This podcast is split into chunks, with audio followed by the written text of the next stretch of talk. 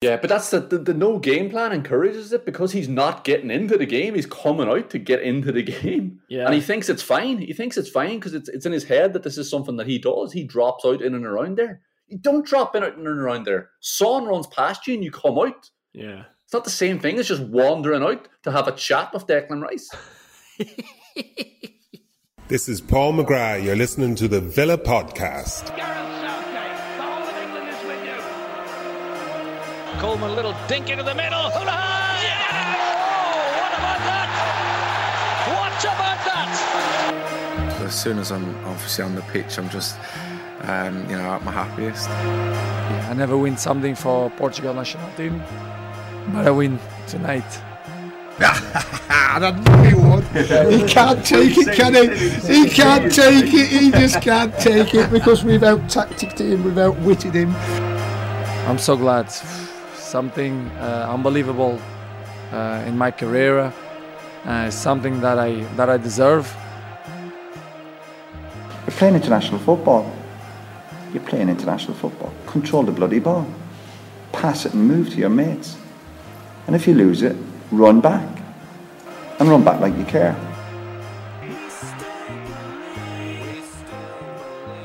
A great game between two sides of the same standard. That- That's what happens when two teams of the same level play each other. You get games like this, two two teams going at, at each other, and like it must be said, great point for plucky little England. like after after holding out for a win against Group Minnows Croatia, like they've really put themselves in with a chance of qualifying for the last sixteen now, and I don't think anybody could have hoped for anything more coming into this tournament. England are uh, England are, are exceeding all expectations, Liam. like to be honest, I, I think you're right to bring it back to that Croatia game because the performance of England against Croatia, the the fear from Southgate, the hand wringing after the game, and look, England won, so it's great for them, and you know, yeah, it's a great result for a plucky little England. It's hard to argue with, but it's all put into context when you see Croatia against the Czech Republic Yeah, today, when you see that game tonight, and Croatia are shite, and England should have been galloping into this fixture. But the players England have available to them, they should just be brushing Croatia aside. Mean, you can't be basing your assumptions on three years ago. Croatia are a different team. Modric is 35, Mandzukic is gone, Rakitic is gone. England were worried about their keeper in defence. Villa's fourth choice goalkeeper has 19 caps for Croatia. Dejan Lovran is their rock.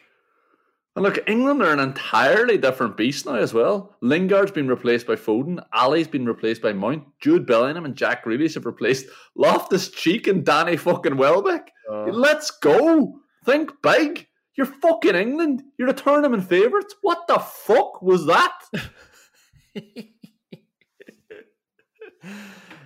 Uh, one final thing on the Croatia game. It's it's not like you know Croatia were, were during that game crying out to be beaten. Like it's not like they they posed England any problems. They were there, bent over, and England just passed the ball around and, and did nothing with it. Scotland tonight, England did the same thing. This is what we were saying at the time. England did the same thing, only they met what, what looks like a better team than Croatia. Definitely better set up tonight and more up for it. And they posed England way more problems. England did the same thing, which wasn't a lot. And instead, we're lucky to get a draw in the end. They were. Why are Scotland better than England? it, it, it was it was really quite an incredible performance from England. Runners from deep. That's it. Like it worked at times against Croatia because Croatia weren't as disciplined. They weren't as fired up. They weren't playing for pride as much as for points. And Croatia just thought they would win. They opened up. I mean, to persist with that approach for the entirety of the first half was like I, I can't think of any other word. It's incredible. To come into the game with it is laughable that they had to have known that Scotland were going to set up like that. They had to have known that Scotland were watching the Croatia game. it was, it was apart from that, it was also terribly executed. I mean, it's not it's not just the manager there. The runs were too early and the passes were too late. The number of times you would just see four English players strung out across the forward line, Yeah. of Scottish lads up their arse. But the, the, the English players then were just hanging around in there once they got there. They must have been enjoying the affection, the fucking, the physical connection, because they weren't getting any fucking connection from any of their teammates. There was no second run after the pointless first. It was just one straight run up through the middle, stop, turn around, watch Declan Rice pack it, pass it back to Mings. It was so hard to watch. It was like watching an episode of The Office. It was gobsmacking, stomach churning, but it wasn't fucking funny. And that is a really strange thing uh, about if you take Sterling and, and Foden as two examples, two Man City players who often face setups like this, and they don't just stand in either corner. They were like two, they were like two kids playing corner forward in Gaelic football tonight, just standing there in the corner waiting for the ball to come to them. You know they can offer something different if they if they start playing with all their players, but. But, but, when they wear that shirt, not just these two, you know, when these players wear that shirt. It, it, I'm not saying that the shirt weighs on them, and I'm not even going back to the England teams of the last 15 years. I'm saying they just get lazy and comfortable, and, and maybe it's a product of Eh, not even trying to slag Southgate here, like the fact that you don't have a lot of time to coach these players, and then they just very lazily take that option of, well, Scotland are no threat to us here. Even though I'm not a threat to Scotland now, I'll stand here and like nobody's going to do anything wrong and nobody's going to have a burn burning effigy of them after this. And then you play out a nil nil draw because you're not doing anything. Like apart from that chance that Stones had, did England have any other openings? That was from a set piece. No, they had fuck all. They were they were dreadful. There was one from Harry Kane. I think he might have been offside with a diving header that he just didn't get right. Twice Sterling nutmeg the fullback to somebody who just hit it wide. Like no, they were dreadful. Like the second half, it was just a load of players running out to get the ball from the lad in possession, running forward to where they were, and turning around and passing it back to the same person they got it from in the first fucking place. Yeah. Like I, I cannot believe this is where England are at after all this time, after all those supposed failures at major tournaments, all the lessons they've supposed to have learned. Like we, we all know what needs to happen now. Let's get on with it. Get the next foreign manager in. Let's get the cycle going. like a, a, modern, progressive continental manager. That's the cycle. Let's get on with it.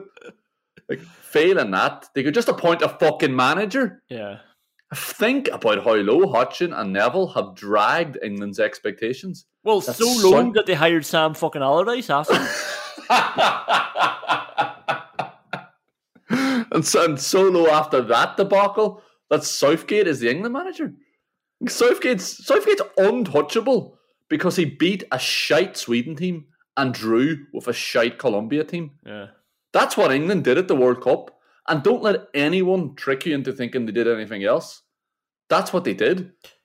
Yes, actually, if England didn't do that, that would have been a big failure of a World Cup. That would have just been as good as Hodgson or Neville or, you know, they, they wouldn't have done anything. They, they lost to Belgium twice in that World Cup. They played them in the groups and they played them in the third place playoff. They played two teams and lost three games. That's what they did at that World Cup. Yeah, they played Belgium and Croatia and lost. No, it's it's um it's worrying because like you're here now in the in the Euros. Like that's the thing. It's like two games in and it's like ah shit, they are shit. It wasn't just a bad day at the office the last day and all the all the hype that we're building up around them. It's, it's, it's not hype, it's real. England have one of the best squads in the world. They're ready to go and compete. And like, I, I know we're laughing because the cycle always was get a continental manager in. And then when that goes stale, he's not passionate enough. We need an Englishman in, somebody who's got that that animation on the sideline. Then he comes in. Then it's like we're being left behind. We need to join the continental, you know. And it goes on and on. Sam Allardyce comes in. you, know, you might get another fucking chance yet. But like this, a continental manager actually would really suit this team. Now imagine, imagine Mancini in charge. Look how Italy are playing. So much verve, so much intensity, and I mean on the ball. I mean like drives to cut teams open, just attacking ferocity. England, England are eleven players now who are the shape of a manager who is thinking and worrying about conceding all the time. Like th- that that's how they look and that's how they're playing. And it is hard to get away from that from the players. Because like you mentioned Kane that, that one time that he was offside and he had a diving header. There was a couple of times like I think Sterling was offside. And Kane is twenty five meters back. He's he's a striker. Like Reece James has the ball, and the striker is twenty five meters back. Now maybe maybe that's a, a big problem with Kane just in general, and we'll get to him later. But like that, that also comes from how the team is set up and what the most importantly what the main objective of the team is and what their what their purpose is. What are they talking about building up to this game? Are they talking about sweeping Croatia and Scotland aside? Let's get through this fucking group. Let's go, as you say.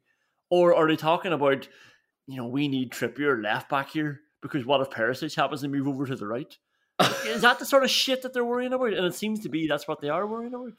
It, it absolutely is what they're worried about. It's pathetic. There was times when Kane was just dropping out into into left back. I saw him pick up the ball. Like, where are you going? Yeah. And this is this is the thing I'm talking about. It just became a case of they just didn't know what to do anymore. There was there was nine Scotland players. You must have been expecting this. They they just didn't know what to do. A bunch of lads running out to get the ball because they were sick of the ball not coming into them. It's okay to lose the ball trying to pass it. You're not going to lose it anyway. Just pass the ball quickly. If you pass the ball quickly enough, it doesn't matter how many Scottish players there are there. They can't get to it. You're all fucking brilliant. Pass the ball to each other, kill it, and pass it to the next man. Move around. Give your fucking teammates an option. Stop all standing there looking at the fucking spare dick in the middle of the pitch with a ball at his feet. Um, we're winding each other up here now. it's, it's, it's infuriating, and like we're going to have a whole section uh, in the next part, so just bear with us. Let's talk about the one penalty incident. Robertson on Sterling. Do you think it was a penalty? Ugh, like the, the Alaba one was given, wasn't it? Yeah. I mean, the, the Alaba one, the Alaba one's annoying for the same reason as the Sterling one. It's, I think it's the Alaba one's more of a foul. Definitely, it's there's more contact there. But he's running out of the box. He's going nowhere. It's just so annoying to concede a penalty in that situation. Is- and Sterling's over the side, like The ball's gone. It's it's it's unbelievably irritating if a penalty was given for that. But it's also so tame from Robertson, and you see Sterling's reaction. That just all adds into it. Adds into the how annoying it would have been for it to be given. If I was an Ireland fan, if I was an England fan, sorry, if I was an Ireland fan and it happened to Ireland, I would absolutely be saying it was a stonewall penalty. and you are an Ireland fan, right? Yes, Just- if it happened to an Ireland player, if I was an England fan, I would be saying it's a stonewall penalty. If I gave a fuck about Ireland, that's not fair. Liam does give a fuck about Ireland. Um, yeah, what I loved about that, and this is this is what I do. I actually want VAR to, to bring this in because VAR doesn't need to be on this search for relentless consistency because you're not going to get it. Not every match plays out the same way all the time, but there does have to be that element of come on, you know, like we, we don't need you to say like yeah he did he, he did clip him. And like, yeah, Robertson doesn't need to do that. There was actually a stage before us. Sterling had the ball at the box, and or it, it just come into it. And Stuart Armstrong, who come on for Bill, I don't know what Billy Gilmour was doing off the pitch. Like he was flying. He he looked like he wasn't tiring. He was so nippy across the ground. And then you brought on Armstrong, who actually did all right in the end. But Hmm. the way he was standing up, Sterling, I was like, "Fucking relax! What are you doing?" Sterling was just janking side to side, waiting for this big clumsy tackle, and it came from Robertson in the end. But I love that the referee was just like, "Nah, there, there's ten minutes left. You're not winning this match from a fucking penalty. Get up, and you're going to have to try better than that to win this match." Yeah, absolutely. I mean, I, I've I've seen this referee before. I've seen him in Champions League games, and he fucking loves laughing at the guy who's been fouled, just nodding his head, saying, "Oh, did someone do an owie? Let's get on with it." And Scotland really, really took advantage of that in the first fifteen minutes. That and the whole thing. There's no such thing as a yellow card tackle in the first fifteen minutes. But I've seen this ref before, and I and I like the cut of his jib. Just finally, before we move on and we'll get into to Gareth Southgate and all his decisions, what do you think of John McGinn and finally on Steve Clarke's Scotland setup, Scott McTominay at centre back? Um, whatever about McGinn, I thought I thought McGinn did all right, but he's supposed to be that that attacking influence, like you know that that's what he's been so good at for Scotland, and he he was tidy on the ball and he, he didn't play with fear or anything like that, but he, did, he didn't give them that drive anyway. He had, he had one 40 yard shot that was blocked. um, but I got just glad to. I'm glad to fucking see he's not just doing that for Villa, pissing me off. I'm glad to see he carries that into every game of football he plays. But I'll just bring him up because we are on the Villa podcast. So we'll start with McGinn. Yeah, McGinn was was much much improved today. It's the type of game that suits him from a defensive point of view. When there's so many bodies in there, he can dive in. That if, if he doesn't win the ball back, he can. There's somebody there to cover for him, Yeah. and that was the perfect referee for him as well. I mean, McGinn had about five yellow card tackles in the first four or five minutes. I thought, um, he, and he got away with a lot. He got booked for whinging as opposed to any of his Yeah. tackles. But McGinn was fucking dreadful against the Czech Republic. He lost the ball so many times for Scotland that it was criminal. And tonight, I thought he was really, really good. It's the John. It's the. It's the same reason now that next year I'll have to listen to every commentator talk about how good John McGinn is because he played well whenever English people were watching were watching him play. The one Aston Villa game they see a season, John McGinn looks fucking lethal, and they talk about it for the rest of the season. But no, this will carry through to that. You mentioned this when we were talking about Villa needing a centre midfielder and things like that, and like you know what the upgrade will be next year. And you had said that McGinn might be consigned to playing against the big teams, and like you know you see that tonight, he definitely has that role. And I mean, look, I think McGinn is so stubborn and so so much of a workaholic. I, I have a feeling that he'll still work his way into the the Villa team next year, no matter who they sign. That that's my gut instinct. That's what I want to see as well, because obviously I like McGinn, but um, I think he'll definitely always have a role against the, our, our- fellow Big Six rivals. Oh, look, uh, Villa need to sign a midfielder as far as I'm concerned and a forward, and both of those signings will make John McGinn a better player. I mean, if you think, do you think John McGinn is going to accept having his position threatened? Is he? Fuck. John McGinn will be improved by not having just Marvelous Nakamba as the only other option behind him. Well- Don't worry about that. Well, here's a, here's an option for us in the transfer market. Now that Bjorn Engels has departed, or is departing, I've got somebody who can play centre midfield and centre back, and his name is Scott McTominay. I thought the first the first half, Scott McTominay was an absolute disaster waiting to happen, and sure enough, the disaster happened numerous occasions. I mean, England were so shit, but they got in about three times with a ball over the top of Scott McTominay's head because he was just wandering back into midfield position. it was like he forgot he was playing centre half on four or five occasions Yeah. at the start of that game. It was it was fucking hilarious to watch as a neutral, kind of a neutral. It was it was enjoyable and he was shite. And the second half, eh, I got a lot better. I thought the, the game became a lot more condensed. England weren't trying to go in behind as much; they were just playing in front of them, and that made Scott McTominay's day. Yeah, it's it's it's a it's, I don't know if it's a brave idea from Steve Clarke, but I can definitely see what he's trying to do, and it's positive. Like he, he wants Tierney and McTominay there for when they do have the ball, and they can keep it and work it out from the back and start to create openings a bit more measured. But like, I- just don't think. Uh, yeah, I- I, I think you text me this. I don't think McTominay's that important that you need to shoehorn him in at centre back just to get him into the team. No, make the decision. Drop McGregor or drop McTominay. Yeah. Surely there's another centre back. It's definitely brave from Clarke. It's I've never seen anybody else play two of the three like that. Yeah. It's just it's it's insane. And he got away with it a bit tonight. Uh, Tierney was brilliant. He definitely got forward a lot more than McTominay. But McTominay went into centre half against the Czech Republic. He was a fucking disaster there as well. To start with him tonight, it's hard to say if it was bravery or stupidity. Well, speaking of which, let's get to some Gareth Southgate. See you there.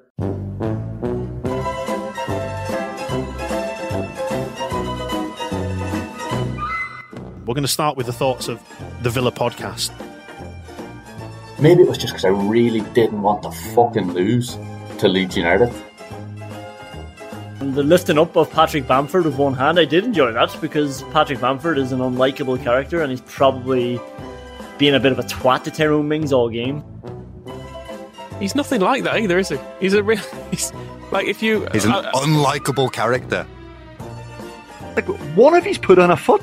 Patrick Bamford can't skin you. It's, it's not. It's not. He's not that type of player. It's not in his game. Somebody put on a foot there. I felt all the pain. I imagine I probably sound as much of a, a biased, one-eyed idiot. Block the fucking shot. It was a fucking disaster. I did quite enjoy the hopelessness of the their grief with it though as well. Like, still, ah, but not that it fucking mattered anyway. Sure, we were beaten anyway. Not that it fucking mattered anyway. Villa were shite. Like there's there's nothing but space. Leeds are going to be spanked a few times this season. Make no mistake about that. I mean, they're they're really well coached. They're really aggressive. They're really adventurous. But the players are shit. the, the key line is that we're we're well coached um, and very aggressive, but our players are shit. They're not either. They're, they're not shit.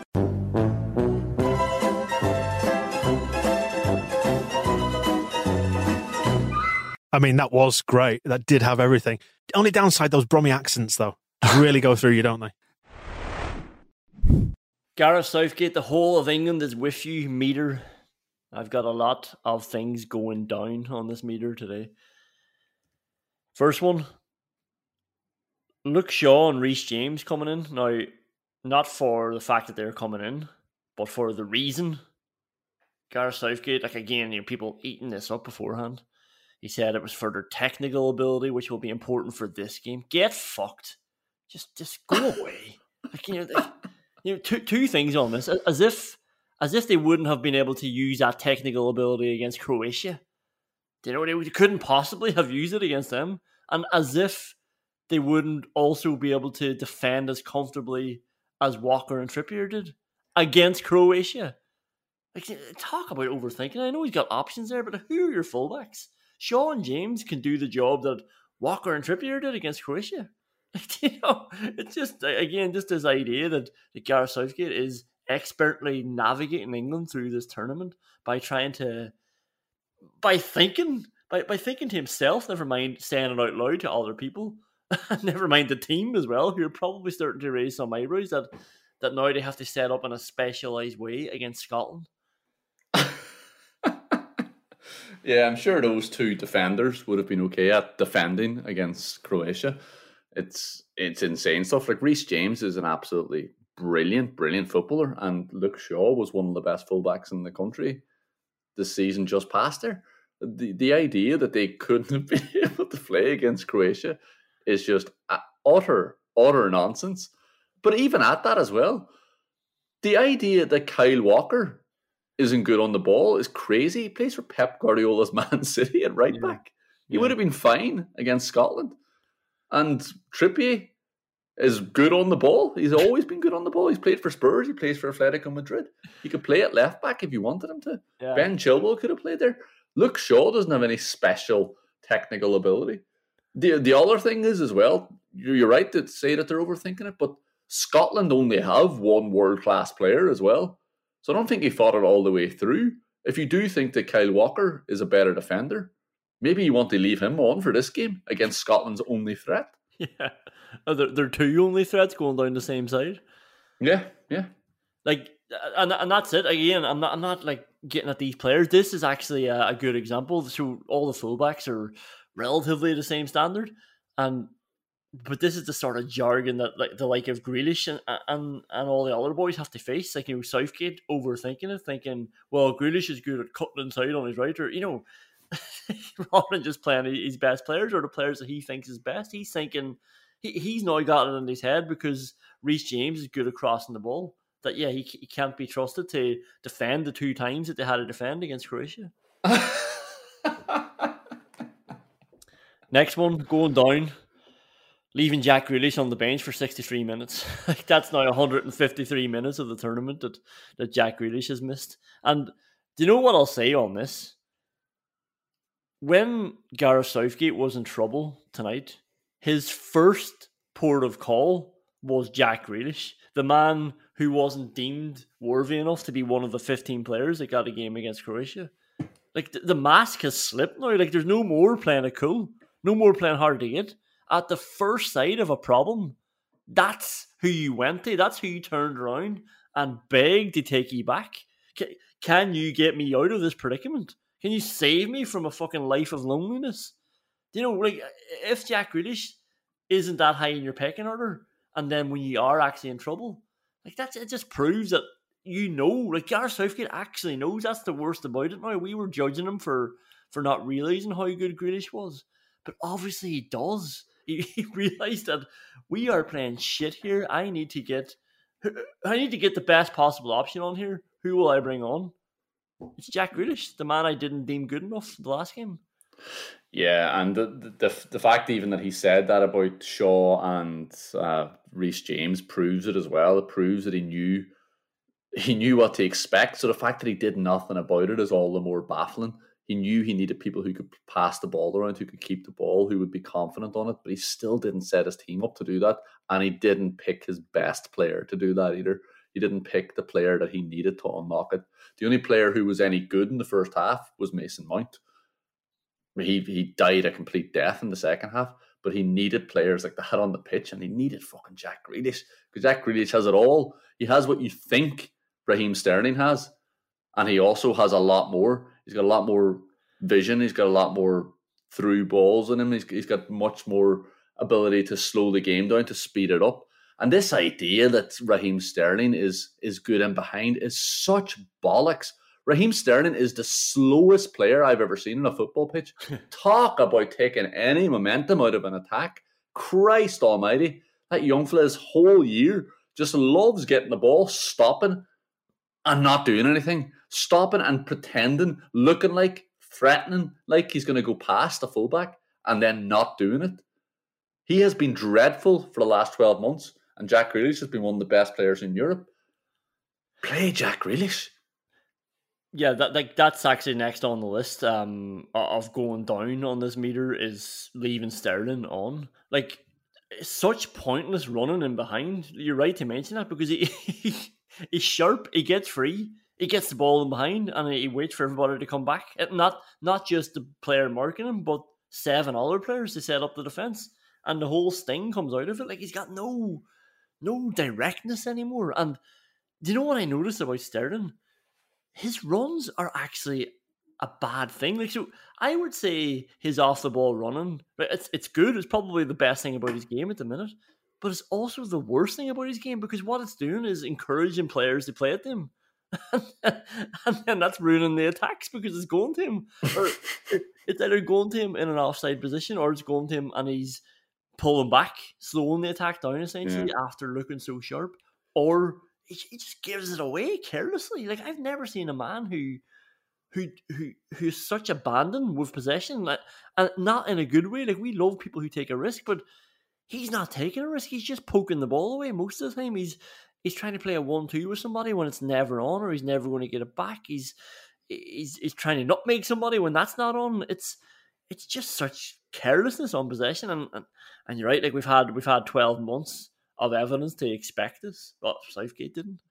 Yeah, and people just need to think about over the last 12 months how many times have you seen Raheem Sterling's face looking pissed off? Yeah. Far too fucking often.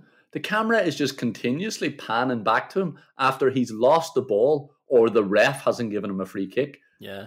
That's the two, and he just looks so angry, either with himself or with the referee. And it's happened so often this year. I'm sick of the sight of him. Yeah. And I used to really like Raheem Sterling. Obviously, for the, those two years where Man City were unplayable, Raheem Sterling was just an absolute joy to watch. And people talk about Pep Guardiola picking Gundogan for the Champions League final. The fact that Sterling came back into that team yeah. went really under the radar for a bad decision. Because Pep Guardiola had made the big call in the lead up to that. He had dropped Sterling for some big games in the running. And he needed it because Sterling was playing dreadfully. And in fact, they brought him back in for the Champions League final. Fuck City just as much as not having a midfielder on the pitch did. Yeah. Yeah. And like it, fuck, it, it fuck Foden, who was playing so well on the left as well. It, it was just, uh, it had such a knock on effect. And again, City weren't as bad for it. But like when you see Sterling free, you, will play at him because that, that's what good players do. You see somebody free, you play the right pass. But it's not really the right pass in this case. No. And, that leads into the next point on the meter, another one going down. The Gareth Southgate, the whole of England is with you meter, bringing Foden off to get Grealish on. Like, uh, this is a frustrating thing that bad managers do all the time. Like when they try to rectify the thing that they've gotten wrong, they to take off somebody you don't want them to take off. Like Grealish and Foden should be on the same pitch together. Like Foden was the one player, and I know he had it died out, but the game had descended into chaos at that stage. Scotland had 25 minutes to hang on. You know, like that, that was such a it was it was a way simpler job for them. Like it was just everybody backs to walls. Let's you know, let's we're close here. Let's let's get this job done. Let's foul people. Let's be rough. Like England are shitting themselves. The fans are on their back. They needed Foden and Grealish in the same team. Like throughout the game, whenever they did look dangerous, it was Foden who who was showing any signs of of of cutting them open. Mount was all right. Mount was like decent, um, but Foden was the one who was offering something different, and it would have been great to see. That would have been great to see Grealish, Mount, and Foden together. Do you want to win this fucking game or not? It's England against Scotland. You're taking off a forward for a forward. What the fuck are you doing? You have to score. You're playing at home. You're the favourites for the tournament. Get Phillips off the pitch.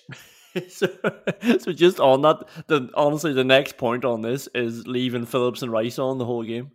Fucking pathetic. Let's just get going. Come on. You've got all this talent at your disposal. Try to win these games. Scotland are out playing you. And, and I know there's a big risk that you won't beat Czech Republic in the next game if you fuck this one up. So you have to cling on to your the point against the mighty Scots. Fucking grow up. Yeah. Take the game to Scotland, change it around. You're embarrassing yourselves. But that's the whole point as well about Phillips and Rice staying on the whole game. Like eh, the, I assume the argument is that would leave you too open, but you're not controlling midfield anyway.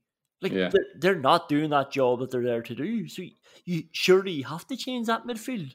But did, he, did not one part of his thinking think, why don't they try Foden back there? Like you or let's go four three three. Like wait, why don't we put Mount back there? Like these players have played there. Grealish has talked this week about enjoying playing in a number eight role as well. As long as he said, as long as there's three in the middle.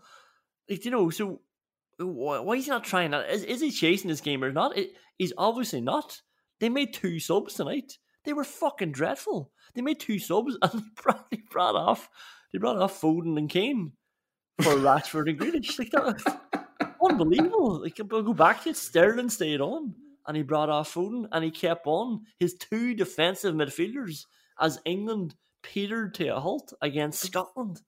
But just think about what that would have said to Scotland as well. You know, if John McGinn sees Phillips going off and Grealish coming on, he knows the game is fucking changing. Yeah. He knows that something different is about to he's about to encounter something a hell of a lot fucking different. Scotland are going to take a step back. Fuck. There's four forwards on the pitch now. But no, they just let Scotland keep going, keep being brave, keep running relentlessly at them.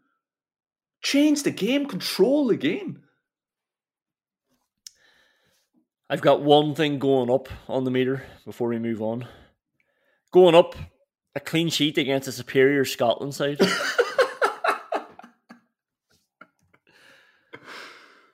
Look, the O'Donnell volley was was really really good, and it was a really good save from Pickford. But we all know what that means. That just means there's a howler coming in the next game. we're, we're on to the Rosenthal Award here now. So um, the Ronnie Rosenthal Award. I, I Jordan Pickford's Tinder profile looked attractive today. Like that was that was a good save, and and yeah, like not only a good save, good reaction, and actually at the at the start I was like, mm, was it that far away from him? It was decent enough distance away from him that it was a good save, and he got it up away from Che Adams's head then as well as strong hand. So ah, he could have put it straight onto Che Adams's head. That wouldn't have mattered. well, well, another nomination. Che Adams a slice at the back post lovely ball over the top. There it is, banging in, and he's not even hit it over. He's just sliced it wide. Oh, hit, hit off his ankle as well from the from the actual TV camera angle. I thought he just drilled it, and I thought the commentators were being harsh on him, saying maybe he could have side footed it. I was like, ah, the angle's so tight, he has to just absolutely roof that. Yeah. But Jesus Christ, he also has to connect with a ball. Uh, Dykes off the line, but it wasn't even off the line. It was going wide. Like that, like that was there to be scored, and yeah, he just he just gave Reece James all the time in the world to get back. I don't know. I think that's bending back in. I think it's uh I think there's questions there. I think it's it's incredible from Reece James. Absolutely incredible. I mean, Dykes cat. I think Dykes catches so well. James is at the corner of the six yard box as it's being hit, and he gets back to get it off, maybe off the post. I think it's going off the post. I, I, I uh, off the outside. Maybe you're right. Like I was trying to track the flight, and then James's big head gets in the way. But, but yeah, just I, I think if he just smashed that tighter to the net, and it's, it's just going in, he should be roofing that. And it, it just it just seemed like it took him a long time to to turn on. And I think he had missed a chance just before that, and it was like, ah, is this boy going to fucking do it or not? Of course he's not going to do it. Queens Park Rangers is Dykes. What the fuck were you expecting? Of course it took him a long time to turn. I did have to look him up during the game. I'm not going to lie. Uh, the only one for England, the only nomination, John Stones off the post. Bad header, should be scoring. Like the, the replay of that just made it look so bad. He's facing the wrong way. It's like he's, he's it's like he's trying to aim it. It's like he's trying to aim it out for a throw in, and it's it's hit off his head wrong and hit the, the inside of the post. Yeah, and he's really changed his game this year. He's been brilliant, brilliant at getting into the box and scoring goals for City. And Jesus Christ, Scotland. And the old cliche is a cliche for a reason. You're playing against a better team. Do not concede from a set piece. Yeah. Make them beat you. And I always find the best way to do that is to not let the opposition's best header of the ball have a radius of five meters around him that has only got air in it. And that was criminal. It was just a cross as well. It was yeah. just a cross from the corner. Like nothing clever, no movement. John Stones wasn't made free by a load of England players blocking off. John Stones was just free in the middle of the box and he fucked that up. That is comfortably the winner of this award. Oh, 100%. Because for, for so many reasons, yeah, you're like, you're right. He was so free. Like, it, it was jarring that, that that happened from a set piece early on. And also, like, it's it's a bad it's a bad miss for that reason, but it's that's that's the winning of the game, surely. Like, you know, like that's that has to go in. Not to say that Scotland still played well, so I don't think they would have had to change too much of their approach, but it just it'll just relax England. They're they're in the lead. They can. I don't know. They still might have balls it up, but it's like that. That has to go in. Like that's your chance, and especially when it's your only chance, then yeah, you, you win this award. Ah, yeah. If that if that goes in, England win the game, no doubt about it. The Gary Neville Maguire is England's most important player. Worst take, worst take award. Rio Ferdinand before the game. This was yesterday. He said it on um, on BBC's coverage or ITV. One of the two. I'm showing my Irish colours here now. We will win easy, two or three goals. Jesus Christ! What a yeah, bad call that so was. dismissive, like. So dismissive, but to be honest, I I I saw Scotland play against the Czech Republic. I believe the hype about England. I thought they came in rusty. They gave Croatia far too much credit. They're a better team than this. They'll they'll be able to beat Scotland. To beat them comfortably. I well, I can I can add you into this list as well for what you were saying on Tuesday. You were saying the Scotland's tournament was over. I think we'll play the tapes back at some stage. I'm sure all of us together collectively can do that. Play Tuesday's tapes back. Nah, we don't need to do that. Um, now, but in fairness, and they're alive and kicking now. Like our, our prediction was that you know Croatia don't look that good, so they might be able to get something against them, and then who knows what'll happen. But but like four points would take them a long way. So if they do get that win, then yeah, look, uh, it's it's an all or nothing game against Croatia, but you know. And nobody should be under any illusion about how fucking brilliant Scotland played tonight. I mean, we're giving England a good doing because they deserve it. But for a team with one top player and two or three good players. That was that was brilliant. Like the balance, the connections, the effort to be so tight, but also create so many opportunities was was just incredible. The effort to put in to get up to help out their teammates whenever they had the ball and to get fucking back and get back into shape so quickly was so admirable. And I'm not sure when the Croatia game is. I assume it's in four days. Tuesday. You would just yeah you, you might just be a bit worried about the effort they put into that game tonight to be able to come back and and beat a scarred Croatia team. Well, do you know what? It's actually on the fifth anniversary of Ireland beating Italy. I'm sure the Scotland players will be bringing that into the game with them. Guys, do you remember whenever that other country who we have nothing to do with beat an Italian team who had already qualified and dropped all 11 players? We can do that against this Croatia team who are desperately trying to qualify as well. Such an easy team talk. Steve, just, I hope Steve's writing this down. Are you forgetting about the symbol of friendship that Scotland and Ireland offered each other ahead of some fucking game a few years ago? I've I never, like, honestly, it was the worst experience of my life sitting in the Aviva Stadium in Dublin, watching uh, they were just Ireland play. they were bringing out like flyers for each other, and the, the PA system was like, "As a symbol of friendship that exists between the two nations." I was like, "What is this fucking nonsense?" Well, they weren't going to be giving each other any footballing tips. Second nomination for the worst take award. Ronnie Whelan on Irish TV. Quote Tyrone Mings wouldn't normally do that for Villa. As Tyrone Mings fucking lumps the ball 80 meters into the sky and, and high over the striker. Yeah, you can just add Ronnie Whelan to the incredibly long list of people who don't watch Aston Villa play football. Uh, last nomination and definitely the winner. Paul Merson.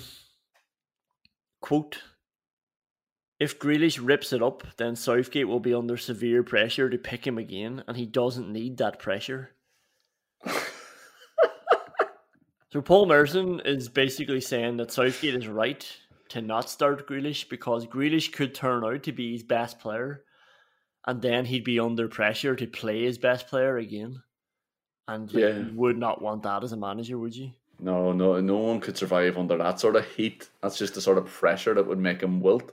Imagine, imagine finding out that you've got a player who's better than the other players that you have. that would just be devastating. How could he ever? How could he ever recover from that? People would be saying, "Pick Jack Grealish." The other thing about this is as well, people are already saying it. Southgate has already picked Jack Grealish. Grealish has won man in the match five times for England. But Southgate just seems to be immune to that. There's a brilliant picture going around online. it's uh the guy who points Grealish, the scumbag, who points Grealish for the Birmingham fan, and he's wearing a Peaky Blinders hat. And then there's a picture. It just shows you a picture of him from behind pointing Grealish, and then there's a picture of Southgate in the stands wearing a Peaky Blinders hat. that explains everything.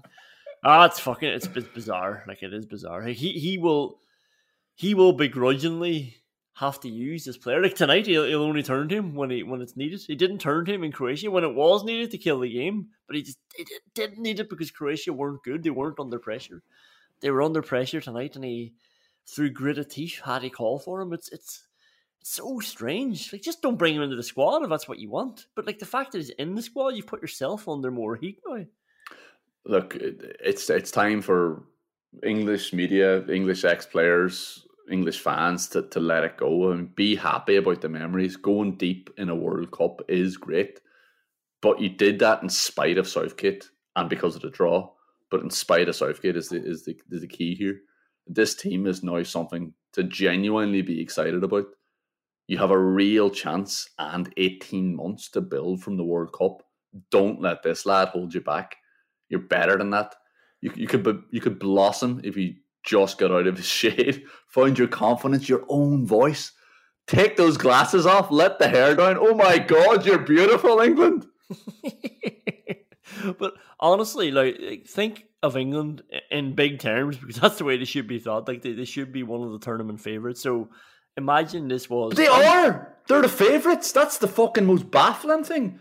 They're playing as if they're Scotland. So, so that's what I'm saying. Imagine they're France, like who, who probably I assume they're the next tournament favorites, and imagine France were playing this way. You would everybody, like all of us, all everybody in Ireland, everybody in England would be like, Jesus, the French aren't up too much. Like because you have to consider how many how many chances have England created in the last two games. Honestly, very few. How how how potent have they looked? And who have they played? Fucking nobody. Like it's it's. I'd say all those other teams now, Belgium, Portugal, for all the teams, Italy, these teams who are showing up well, are looking at England thinking, ah, right, that it's it's this England who've shown up. Like we'll, we'll worry about them in a year and a half time. We don't need to worry about them this summer. Oh, the, Eng- England are done. As, as soon as England play a team of quality, they're gone. That's Yeah. it. That, that that is that is so clear now. It's it's just it's the same thing. Like, I thought this might have been different. I was so annoyed that such a shit manager had been handed this team because not because you know you can't build a team at international level. You, you've got the players you've got, and I was so annoyed that Gareth Southgate was dealt this hand. He was just given two pocket aces, but he fucked one of them over his shoulder. Like he- Uh, so Paul Merson wins that award. Ireland at Euro 2012 just fucking go home award. Harry Kane. no, I'm not saying that Harry Kane should just go home. I'm not saying if I was his manager, I would send him home. But there is a question. Like, it, it, uh, it does interest me. I remember after the Croatia game, and like I just thought this is just typical England at a big tournament. You know, all the, like millions of eyes are on them. Like England, they're this is why we spend so much time talking about them. They're you know they're big time. Like it, there is a big time feel every time England are involved, especially in a big tournament. And you know Kane, who smiles away their their best strike option. But after one game, it was like the criticism was there for him because he wasn't good. He didn't do anything. And then tonight he's getting brought off, like the captain, the the, the main striker, and he wasn't good. So I suppose I suppose my question. I'm not saying he should just fucking go home, but the question is: Is he undroppable? No, so there's an interesting thing that's happening with England and doesn't happen with Spurs. Think about Spurs' forward line. It's a, it's an entirely different system. Kane is the only person capable of playing number 10 for Spurs. So he drops into that position and is loving it. And there's been so much hype around that. People talk about it so much. Be under no illusion about how stupid some people are. That that will just feed into their head. They'll try to create the narrative. They'll try to create the story themselves instead of just letting it come naturally. That came naturally into Kane's game this year. He had Son and Moura bombing either side of him, so it works so well. But that's not what this England team is. England have three players behind Kane who would all love to play in the number 10 position. So the last thing they fucking need is Harry Kane dropping down into the number 10 position. Yeah. It doesn't make any sense. Harry Kane floating out, out to left back, like I said, picking up the ball. Picking up handy ball. Who are you going to pass it to now, friend? You're whipping this across the pitch to your the other fullback. Luke Shaw's just standing next to you. It's a waste of fucking time. And the other thing is, we all know that Harry Kane can play as a number nine. Stop dicking around. Play like that for Spurs when it suits the team. Play as a number nine for England. He, he played like that for Spurs. Like he won top goal scorer this year. Like he played like that for Spurs and did it naturally. Like it actually almost grated with me a little bit because I thought Kane always had this in his game anyway. Like everyone talked about, he's he's evolved his game now. He obviously did it way more and he positionally, like obviously dropped deeper more often. But like Kane was always eh, a, good on the ball. He was always good for a pass. He was always good to drop when when the opportunity presented itself. Because what that also did it, it- it made the defense guess. It, it made them worry because you had two whippets going in from the wings and going in behind. But then it also gave the centre backs and the centre midfield a fucking headache because it's like, who's picking up Kane here? And then it, it frees him up. He's coming back, he's playing it. But most importantly, he's getting back in to lead the line because, like you say, he's a number nine. And that's exactly where England they have they have Mount and Foden there and maybe Grealish, who knows? They might might use him a bit more. Like they have all those players. Yeah, Kane needs to fuck off and lead that line because otherwise these boys are feeding nobody. They should be feeding one of the most lethal strikers in Europe. But like I mentioned that that that offside of Sterling's. Like if you go back and watch it, like it it's criminal.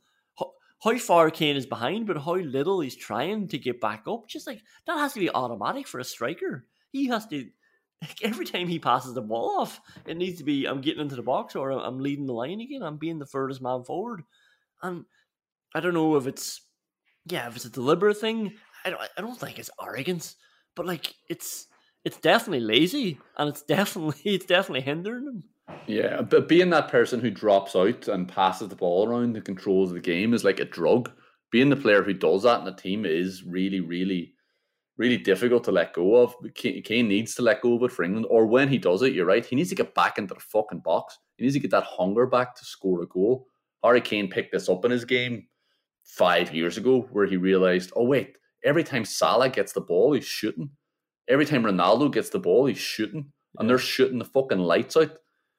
And it it doesn't matter if their ratio, shots to goals ratio, is going down because their goals are going fucking up.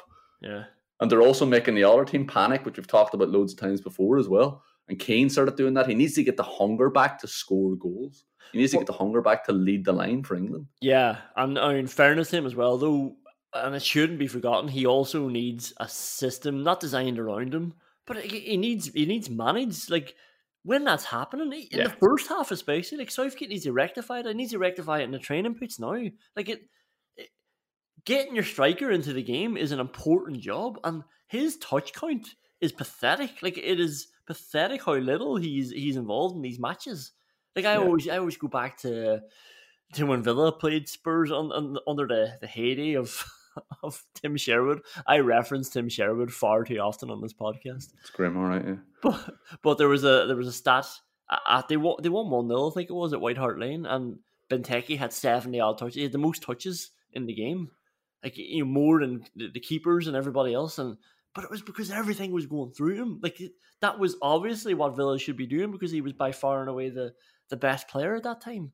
And they, they made sure everything went through him, and it made them more dangerous and it pushed the other team back. All the all the simple stuff that we know that happens when you're bringing a striker into the game, and when you have one of the best strikers in Europe, he needs to be bringing that out. He shouldn't be letting him drift around. Like that's Yeah, but that's the, the the no game plan encourages it because he's not getting into the game. He's coming out to get into the game, Yeah. and he thinks it's fine. He thinks it's fine because it's it's in his head that this is something that he does. He drops out in and around there. You don't drop in and around there. Son runs past you and you come out. yeah. It's not the same thing as just wandering out to have a chat with Declan Rice.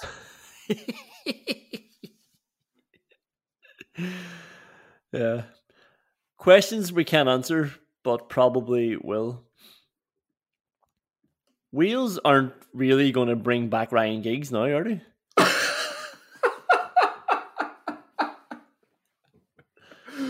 Oh God, I hope not. I mean, like Jesus, Rob Page must have this sewn up. Like there must be conversations now, thinking Jesus, Yeah. you know, this guy's doing all right.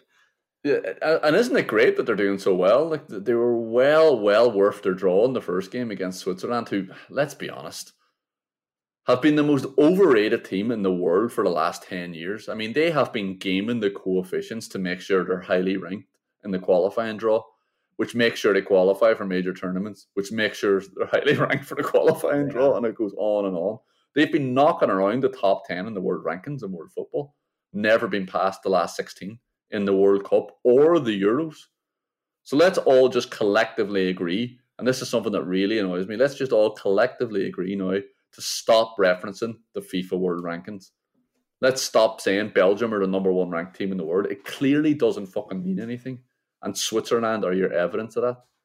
But Wales, they, they gave Turkey, Turkey the second spanking of the tournament, missed a penalty along the way as well. They were brilliant against Turkey, but Turkey, though, I mean, they have to be the worst dark horse since the Black Beauty remake.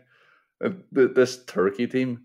And it comes back to what I always implore of people who are going to speak out loud about football. Watch football first. Just watch football. Remember what you've watched and bring that into your next conversation.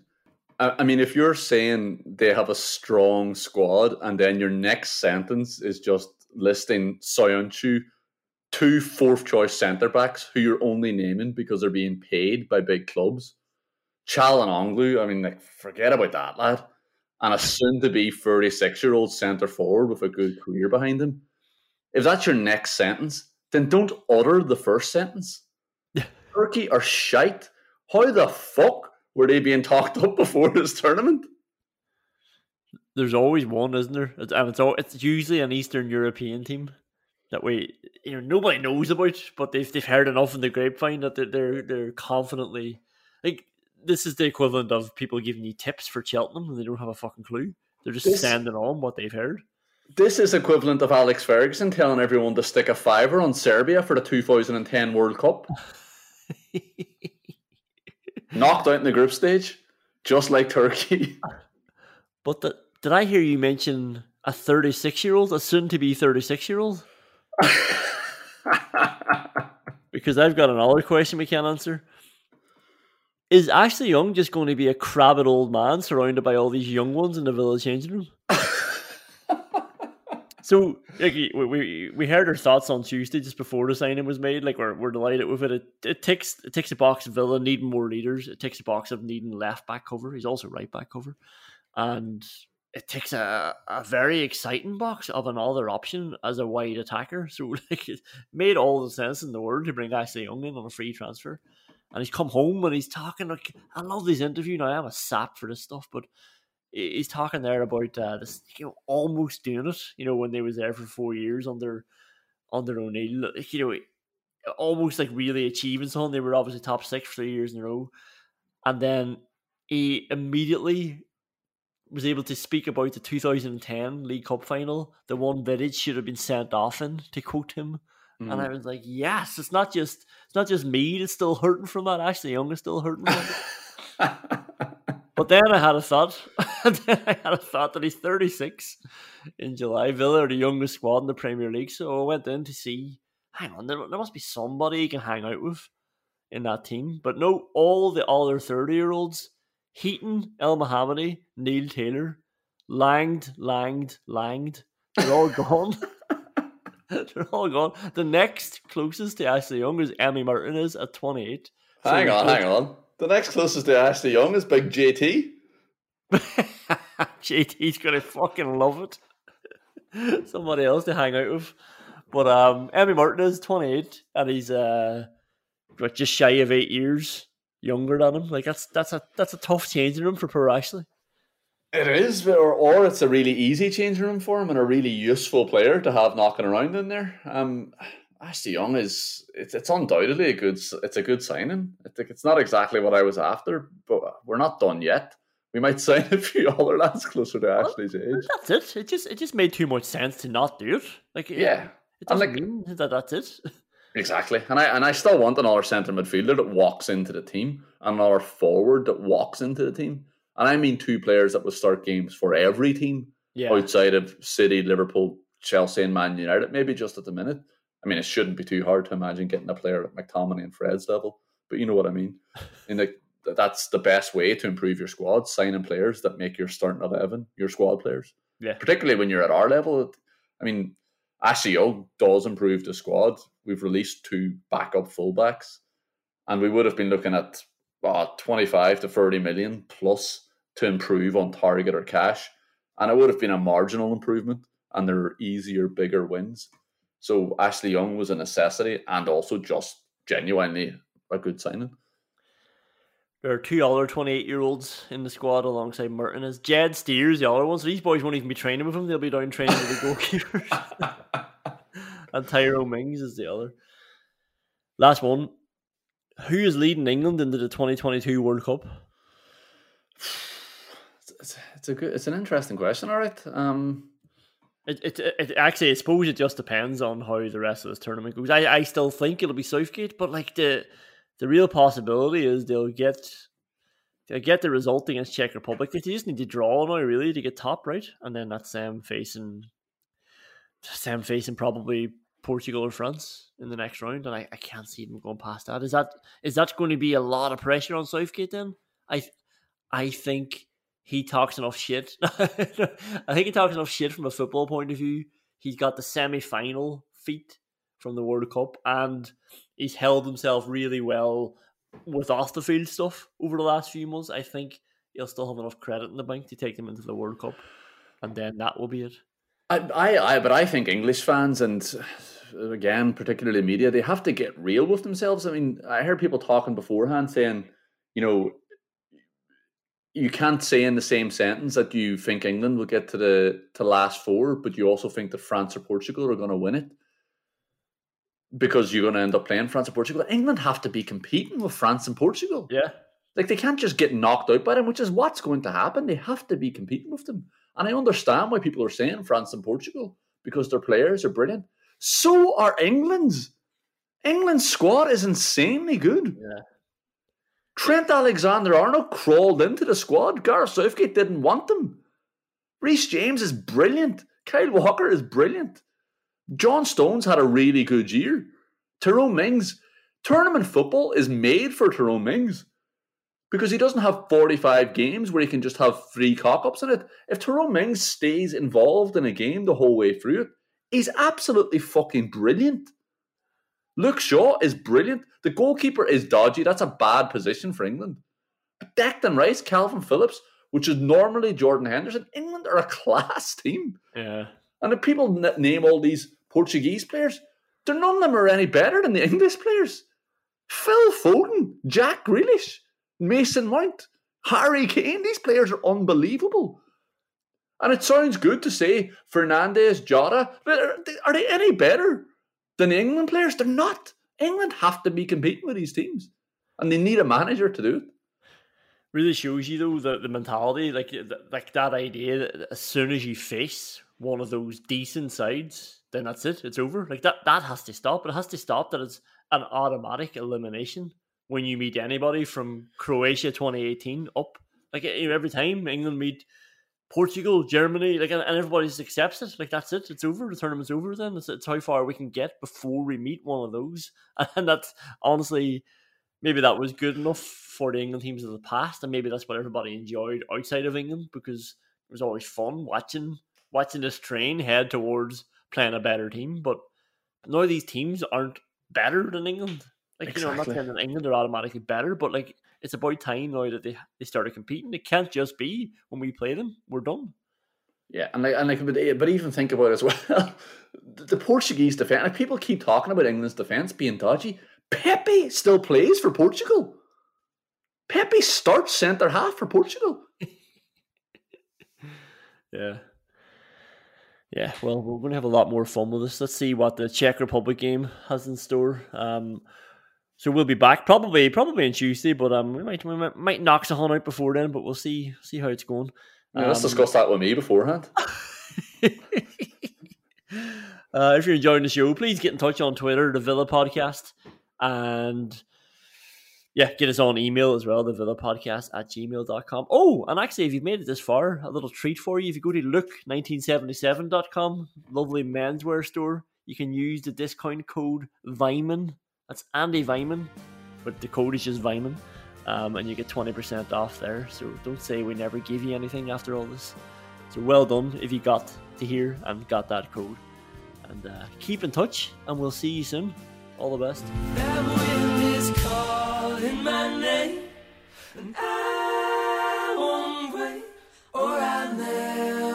Get on.